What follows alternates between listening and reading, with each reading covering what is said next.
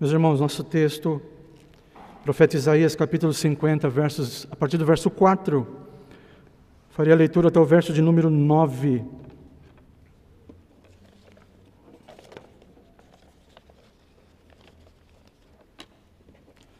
Isaías 50, a partir do verso 4.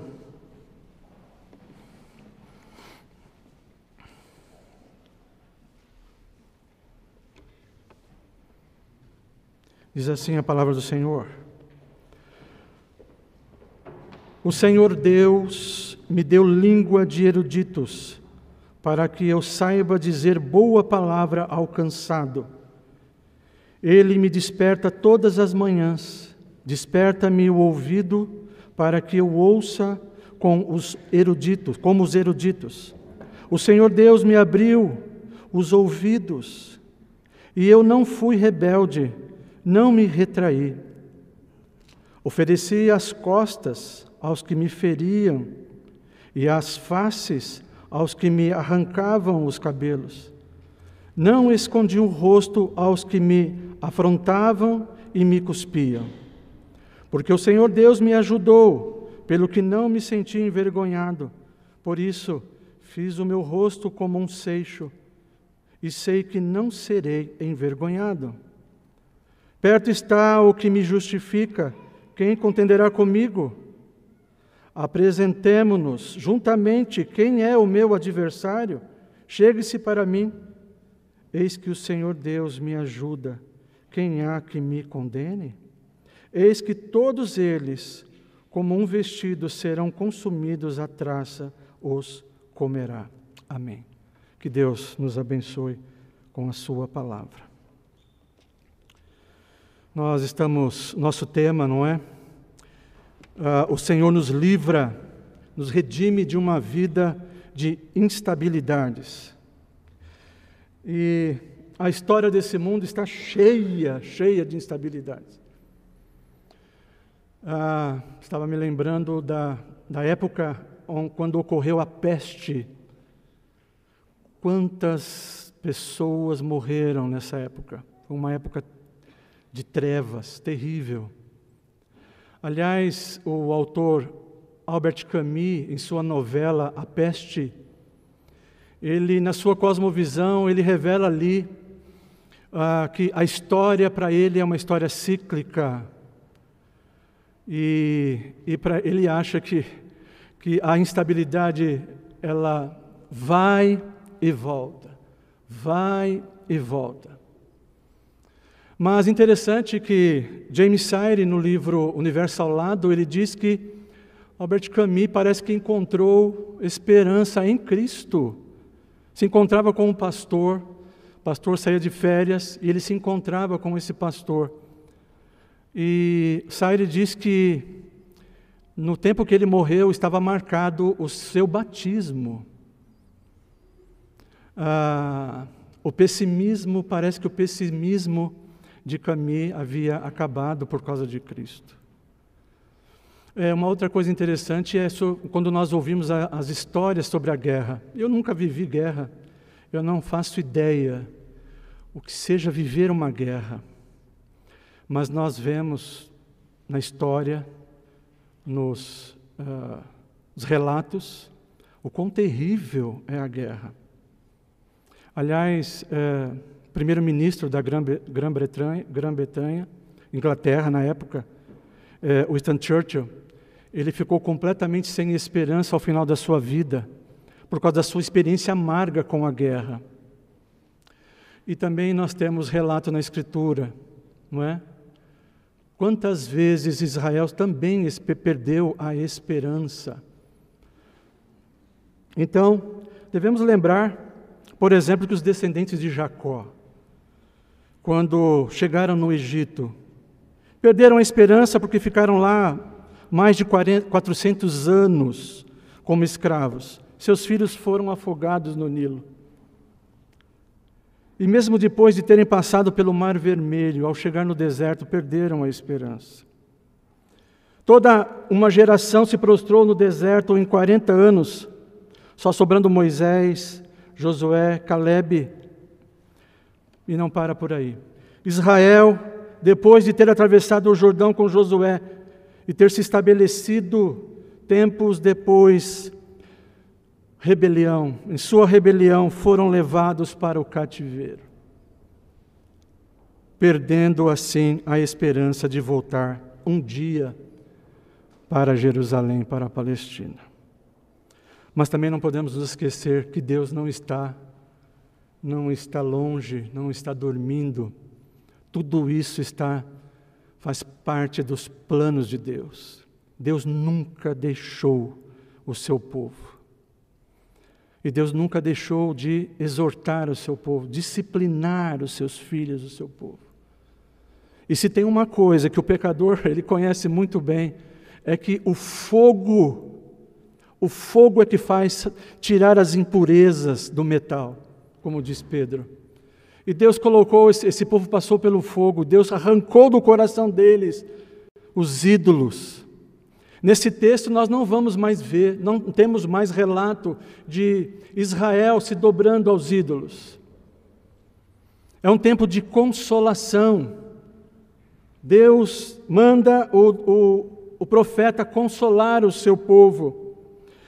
Tanto é que a partir do verso 49, a partir do verso 9, Israel, Deus então ele fala do seu povo e retrata o seu povo como um rebanho que vai sair em marcha, um êxodo, como um rebanho de ovelhas que encontrarão pasto, água, sombra e descanso, porque ele mesmo ajudará o seu povo. Ajudará quando? Na da libertação do seu povo do cativeiro babilônia, da Babilônia. Interessante. E você, no verso 13, nós lemos: Cantai, ó céus, alegra-te, ó terra, e vós, montes, rompei em cânticos.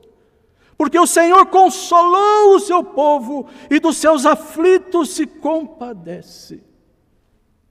Veja que Isaías está dizendo: que o Senhor, Ele chama céus e terra, céus e terra são convocados para se reunirem em grande júbilo pela salvação que o Senhor outorgou a seu amado povo.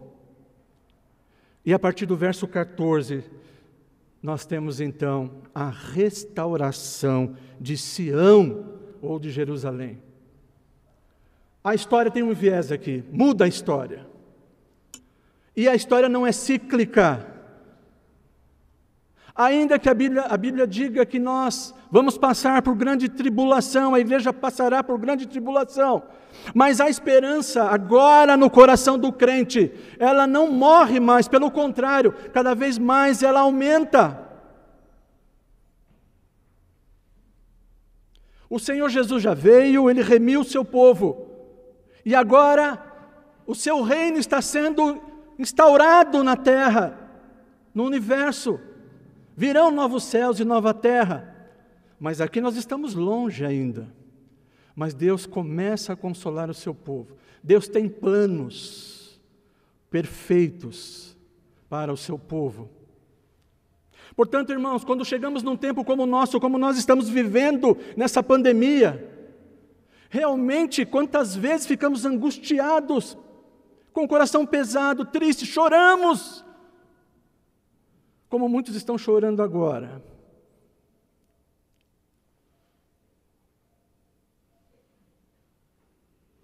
Reverendo Daniel está no hospital, visitando sua mãe. Veio dos Estados Unidos porque sua mãe está em estado gravíssimo. Então, quantas vezes nós choramos de tristeza? Mas, irmãos, nós precisamos olhar para a Escritura, e olhar na Escritura e ouvir Deus falando a nós. Palavras de verdade, palavras vivas, que de fato só Ele, só Sua palavra pode fazer algo que é sobrenatural, em meio à tristeza, angústia e choro. Deus arranca de nós uma esperança e nós conseguimos. E nós continuamos de pé. E nós continuamos enfrentando esse mundo. E foi assim que Deus fez com o seu povo em toda a história. E cada vez Deus vai revelando. O sol ele nasce e começa a raiar. Raiar vai abrindo, abrindo, abrindo, a chegar um dia que a luz tomará conta e as trevas não haverão, não haverá mais trevas. Então Deus vai revelando o seu plano. E aqui ele vem fazendo isso no livro de Isaías. Portanto, meus irmãos, agora, nesse terceiro cântico do servo, porque note que logo depois, em seguida, Deus apresenta novamente o seu servo. Então, agora, no terceiro cântico do servo, a, a, consolação de Deus, temos a consolação de Deus mais uma vez. Ao invés de anunciar castigo, o profeta anuncia o maravilhoso conforto de Deus. E nesse terceiro cântico, meus irmãos, temos as qualificações, as qualificações de nosso Salvador para a realização bem-sucedida, perfeita, bem-sucedida de sua obra. Aliás, esse texto, quando nós lemos, quando lemos esse texto naturalmente, é claro que o texto está falando do profeta Isaías. Mas todas estas palavras se cumpriram perfeitamente em Cristo Jesus.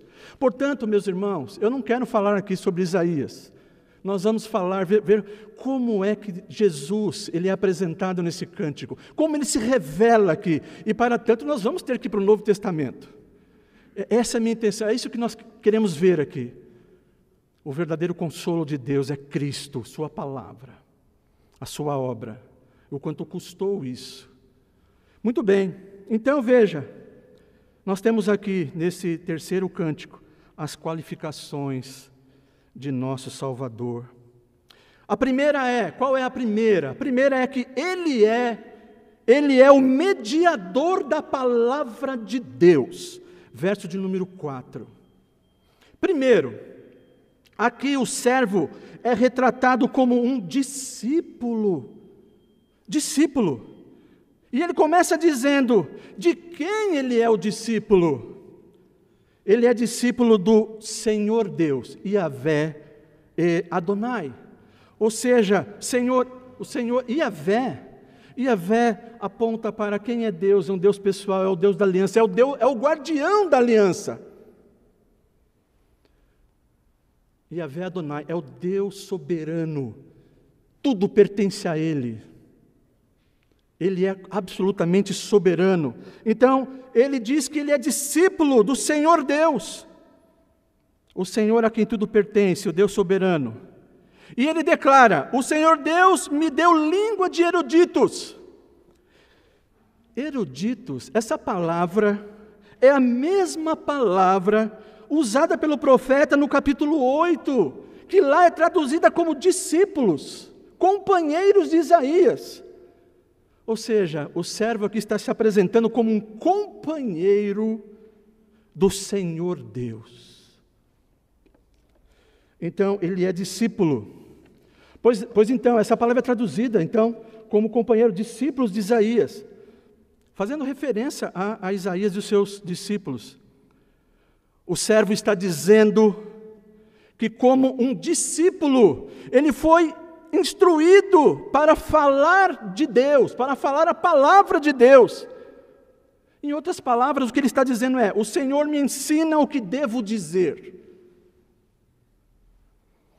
E as Escrituras, elas declaram que tudo o que Jesus disse ou fez foi transmitido por seu Pai. Nós lemos no Evangelho de João, capítulo 5, verso 19. Veja, veja o que Jesus diz. Então lhes falou Jesus: Em verdade, em verdade vos digo que o filho nada pode fazer de si mesmo, senão somente aquilo que vir fazer o Pai. Porque tudo o que este fizer, o filho também semelhantemente o faz. Mas ainda no verso 19, é, é, isso é verso 19, no verso 30, ele diz: Eu nada posso fazer de mim mesmo. Na forma por que ouço o jugo, o meu juiz é justo, porque não procuro a minha própria vontade, sim a daquele que me enviou. E no capítulo 6, verso 38, fica mais claro. Jesus diz assim: Porque eu desci do céu, não para fazer a minha própria vontade, e sim a vontade daquele que me enviou.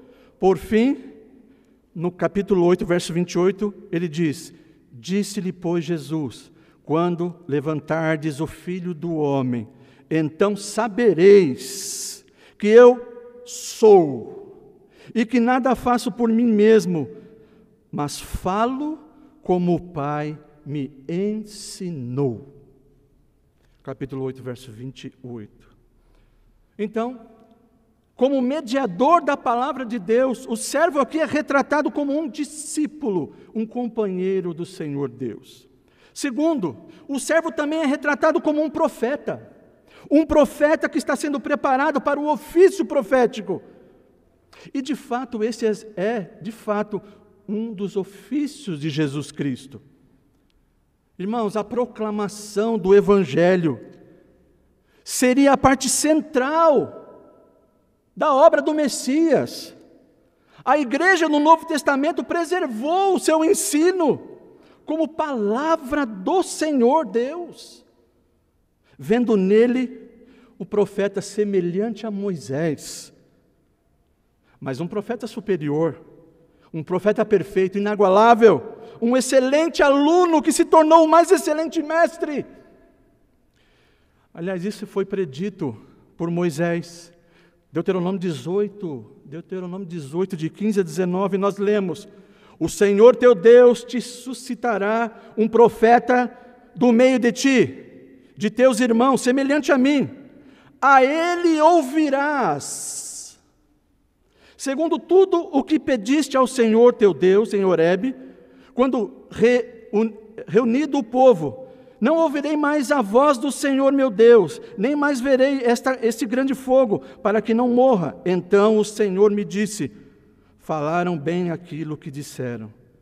Suscitar-lhe-ei um profeta do meio de seus irmãos, semelhante a ti, em cuja boca porei as minhas palavras, e ele lhes fará falará tudo o que eu lhe ordenar.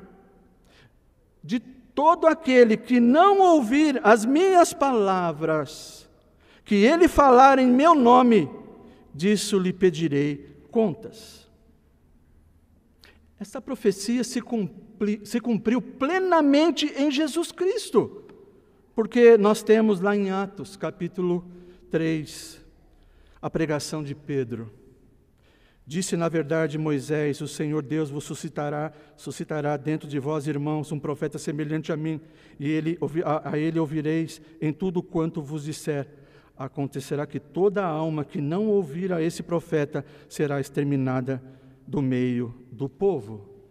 Pedro diz isso lá em Atos, capítulo 3, versos 22 e 23. Portanto, a maior parte do ministério de Jesus, o ministério terreno de Jesus, foi exatamente o que? Foi o seu ensino. Ele ensinou sobre o reino, ele ensinou sobre o Deus Pai, ele ensinou sobre fé, ele ensinou sobre discipulado. Ele ensinou o verdadeiro significado da lei. Por que, que Deus faz tudo isso? Porque Deus, Ele vai se relacionar com um povo que de fato seja um povo obediente. Obediente ao que? A sua palavra, aos seus mandatos.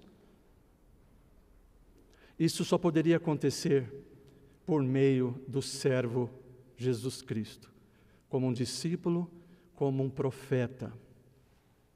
Muito bem.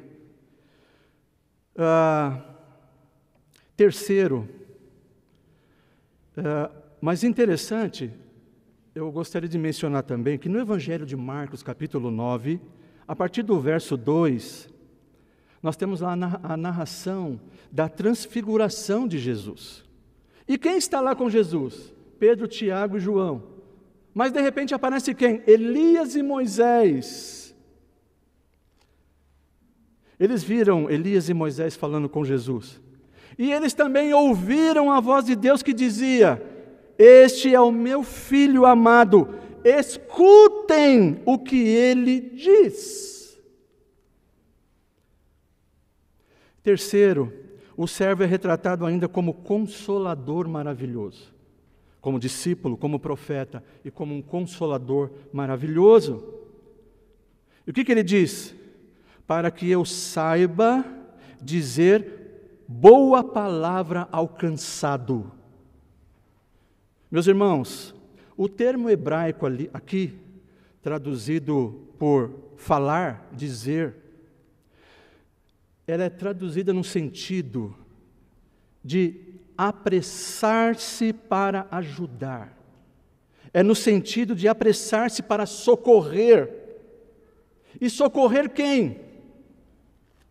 Socorrer ao cansado, ao exausto, ou seja, o propósito de sua instrução, conforme ele mesmo diz, é consolar os que estão encurvados, debaixo das tribulações, das aflições, das dores da vida, do pecado, da culpa,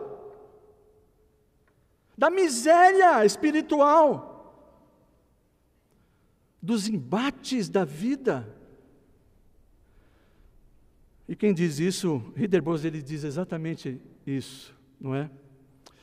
Então, meus irmãos, é da boca, é da boca da língua de Jesus que nós ouvimos. Vinde a mim todos os que estáis cansados e sobrecarregados, e eu vos aliviarei. Tomai sobre vós o meu jugo e aprendei de mim, porque eu sou manso e humilde de coração, e achareis descanso para a vossa alma porque o meu jugo é suave e o meu fardo é leve. Mateus 11, verso 28 a 30. Vocês lembram da mulher encurvada? Ela entendeu bem o que significa isso. Mas também nós entendemos também. É? A mulher encurvada compreendeu muito bem o que significa, o significado dessas palavras de Jesus. O que, que diz Lucas no capítulo 13? Ora, ensinava Jesus no sábado numa das sinagogas, e veio ali uma mulher possessa de um espírito de enfermidade, já havia 18 anos. Andava ela encurvada e sem, sem de modo algum poder endireitar-se. Vendo a Jesus, chamou-a e disse-lhe: Mulher, está livre da tua enfermidade. No verso 16, por que motivo não se devia livrar deste cativeiro em dia de sábado esta filha de Abraão, a quem Satanás trazia presa há 18 anos? Vinde a mim, vós que estáis cansados, encontrarei descanso. Que coisa maravilhosa! Que coisa maravilhosa! Meus irmãos, o Evangelho foi enviado para ser uma mensagem de conforto para os cansados. Esse, esse mundo, o que esse mundo mais faz, a maior luta desse mundo é calar esse evangelho. É matar aqueles que falam desse evangelho. Os missionários de Deus estão morrendo até hoje, porque da boca deles está saindo o evangelho porque o Evangelho é o único que pode consolar o coração do aflito, do cansado. O Evangelho é a única, o único meio em que Deus realmente dá descanso a uma alma condenada, aflita, em trevas. O Evangelho foi enviado para ser uma mensagem de conforto para os cansados, para aqueles, meus irmãos, que estão cansados por tudo que o pecado causou para aqueles que estão cansados sob a consciência dolorosa de sua culpa diante de Deus.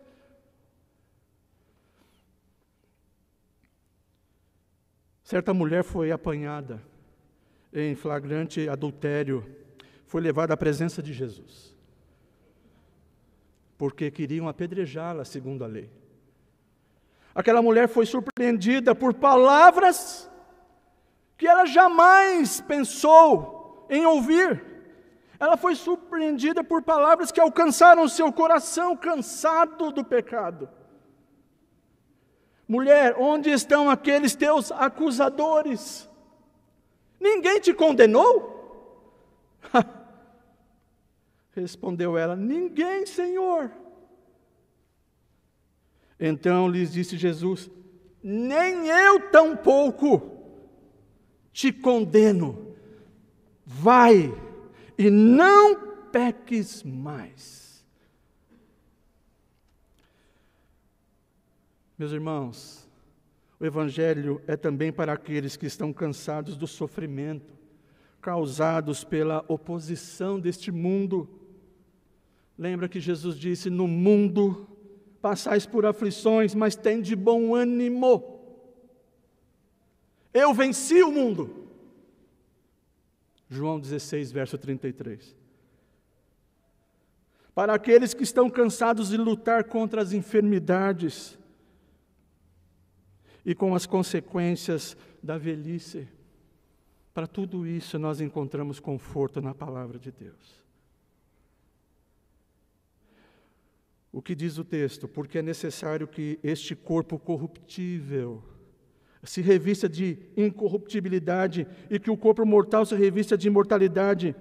E quando este corpo corruptível se revestir de incorruptibilidade e o que é mortal se revestir de imortalidade, então se cumprirá a palavra que está escrita: tragada foi a morte pela vitória. Onde está, ó morte, a tua vitória? Onde está, ó morte, o teu aguilhão? Isso é consolo para nós. Isso é consolo para os filhos de Deus. Muito bem. Portanto, o instrumento que Deus usa para dar alívio ao cansado é a palavra de Cristo, o Evangelho de Jesus, a mensagem do seu imenso amor pelo pecador. Muito bem, mas segundo, segunda característica do servo, ele é um sofredor paciente e destemido. Paciente e destemido. Ele é humilhado pelos homens. Versos 5 e 6. O Senhor Deus me abriu os ouvidos e eu não fui rebelde, não me retraí Ofereci as costas aos que me feriram eh, e as faces ao que me arrancavam os cabelos. Não escondi o rosto aos que me afrontavam e me cuspiam. Isaías, capítulo 50, versos 5 e 6. Primeiro, o servo aqui, o servo, media, o servo, ele não foi preparado somente para ser um mediador da palavra de Deus, para dizer boa palavra ao cansado, ele também foi preparado para se doar, para enfrentar um grande sofrimento vicário. Portanto, a ênfase aqui está na submissão do servo do Senhor Deus. Aliás, submissão é uma característica do discípulo, não é? Discípulo ou, ou seja, um discípulo é um companheiro de Cristo. E uma das suas características é o que? Submissão. Então, o, a ênfase aqui é, é a incrível e perfeita submissão de Cristo, do Filho, não é? Submissão ao Senhor Deus em todas as áreas de sua vida. E isso está em contraste com a rebeldia de Israel ele submeteu a sua vontade ao Senhor Deus, com um ouvido aberto. Ah, meus irmãos, nós precisamos ouvir, precisamos ouvir. Aqui nós abrimos um parênteses, né? O profeta Isaías, sem dúvida, resolutamente foi até o fim, não é? Em seu muito sofrido ministério. Não podemos tirar isso de Isaías, não é? Porém, todo esse sofrimento se cumpriu literalmente em Jesus Cristo. Portanto, no verso 5, podemos entender que o servo enfatiza que esta é a vontade de Deus, que o Senhor, o Senhor tem um plano maravilhoso, um propósito maravilhoso nesse sofrimento do servo. É o Senhor Deus quem diz, é o Senhor quem fala ao Messias sobre o seu sofrimento. E ele, qual é a reação dele? Ele não recusa, ele não se rebela, ele está disposto a passar por todo o sofrimento em absoluta obediência. E aí nós entendemos o quê? Que essa, esse, essa humilhação, a humilhação do servo, é uma humilhação voluntária. Ele não foi forçado. Voluntariamente ele se dispõe, de maneira submissa. Por quê? Porque o servo ama o seu mestre, o discípulo ama o seu mestre. Jesus ama o Pai. E Jesus também ama o povo do Pai. Ele se entregou livremente para sofrer, o justo pelos injustos, sofrer uma intensa e gigantesca oposição. E essa oposição e hostilidade viriam como? Viriam através da incredulidade, incredulidade de seu próprio povo o povo que rejeitaria o grande mestre enviado por Deus. Meus irmãos, o sofrimento de Jesus começou já no seu nascimento em Belém, mas se intensificou quando ele abriu a boca, como pregador do Evangelho, como pregador das boas novas como pregador de Deus, ele experimentou provocação, inimizade, agressividade por causa da sua palavra. E o verso 6 descreve o que aconteceu a Jesus antes da cruz. Irmãos, vamos presumir uma coisa aqui. Presta bem atenção. Vamos presumir que uma pessoa atacasse a rainha da Inglaterra. Certamente isso seria, com justiça, um gigantesco crime. Atacou a rainha? Como ousa? Mas Jesus, quem é Jesus? Jesus é o Rei dos Reis, Ele é o Senhor dos Senhores, a quem todos os anjos de Deus prestam solene adoração. E veja, o Filho de Deus fez-se tão completamente sem reputação, que a mais vil das pessoas não tinha medo de fazer dele objeto de seu escárnio, para expressar o seu ódio da forma mais insolente. Eles cuspiram nele Que vos parece? diz o texto. Responderam eles: É réu de morte. Então uns cuspiram-lhe no rosto e lhe davam murros.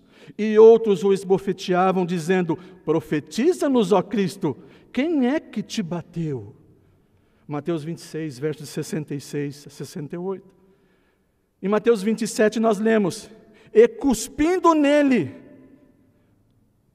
Tomaram o caniço e davam-lhe com ele na cabeça. Meus irmãos, em algumas culturas, o fato de você cuspir no chão na presença de uma pessoa significa um grande insulto. Esse insulto transmite a ideia de desprezo, de aversão àquela pessoa. No entanto, cuspiram no rosto do Filho de Deus. Ele é um servo um sofredor paciente, paciente. Eles o esbofetearam no rosto. E veja, quando Jesus humildemente ofereceu o seu rosto para receber os golpes, eles arrancavam os cabelos de sua barba como um gesto de desonra. O Senhor Jesus, como uma ovelha diante dos tosqueadores, ficou mudo, silenciosamente rendeu a si mesmo. Para todos os ultrajes. Rasgaram as suas costas com flagelos. Exatamente como foi predito pelo, pelo salmista no Salmo de número 129. Os lavradores araram sobre as minhas costas. Compridos fizeram os seus sucos. Meus irmãos, a despeito do que os seus brutais inimigos fazem, apesar do desprezo deles, ele permaneceu submisso. E de onde Jesus tirou forças? De onde Jesus tirou forças para enfrentar tamanha oposição?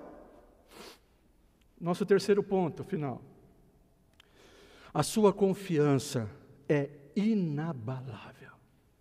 Inabalável. Versos 7 a 9.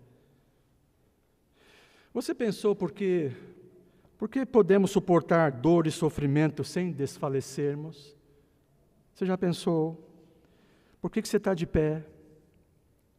Por tantas coisas que você já passou? Porque o Senhor nos ajuda. Em meio ao seu sofrimento, Jesus pode suportar a dor, desprezo, porque o Senhor Deus o ajuda.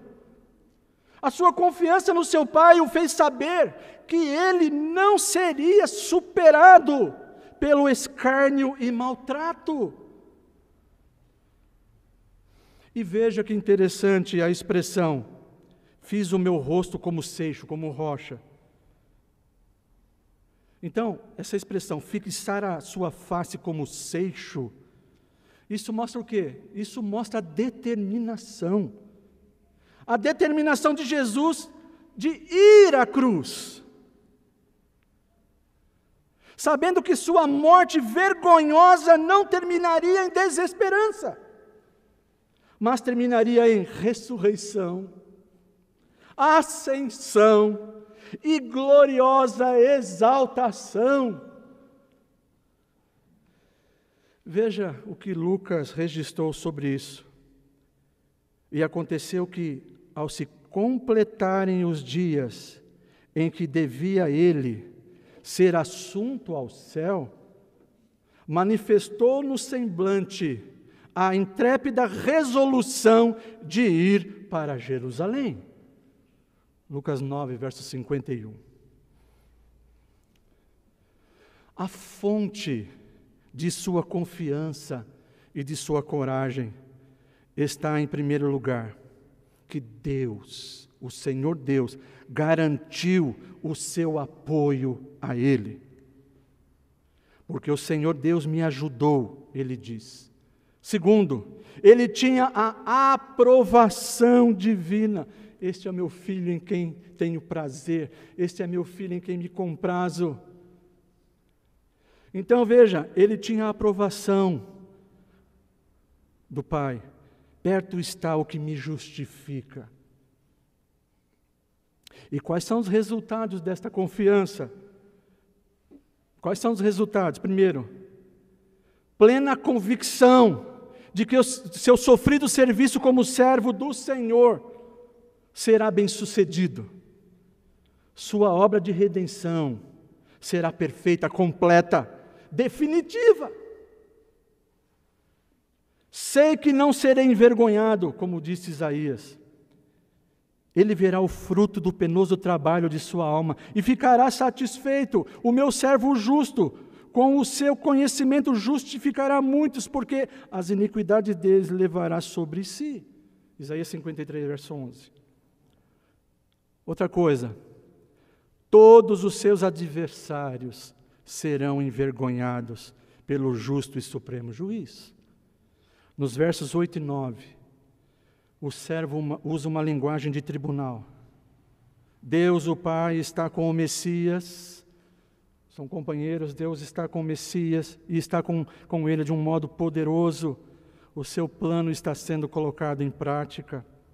Deus, o Pai, justifica o servo como não tendo cometido nenhum pecado. Ninguém pode condenar o servo ou ser um adversário eficaz, infalível. Quem pode ser maior que o Supremo Juiz? E quem pode ser mais puro que Jesus? Como disse o autor da carta aos Hebreus, porque não temos sumo sacerdote que não possa compadecer-se das nossas fraquezas. Antes foi ele tentado em todas as coisas, a nossa semelhança, mas sem pecado. Hebreus 4, verso 15.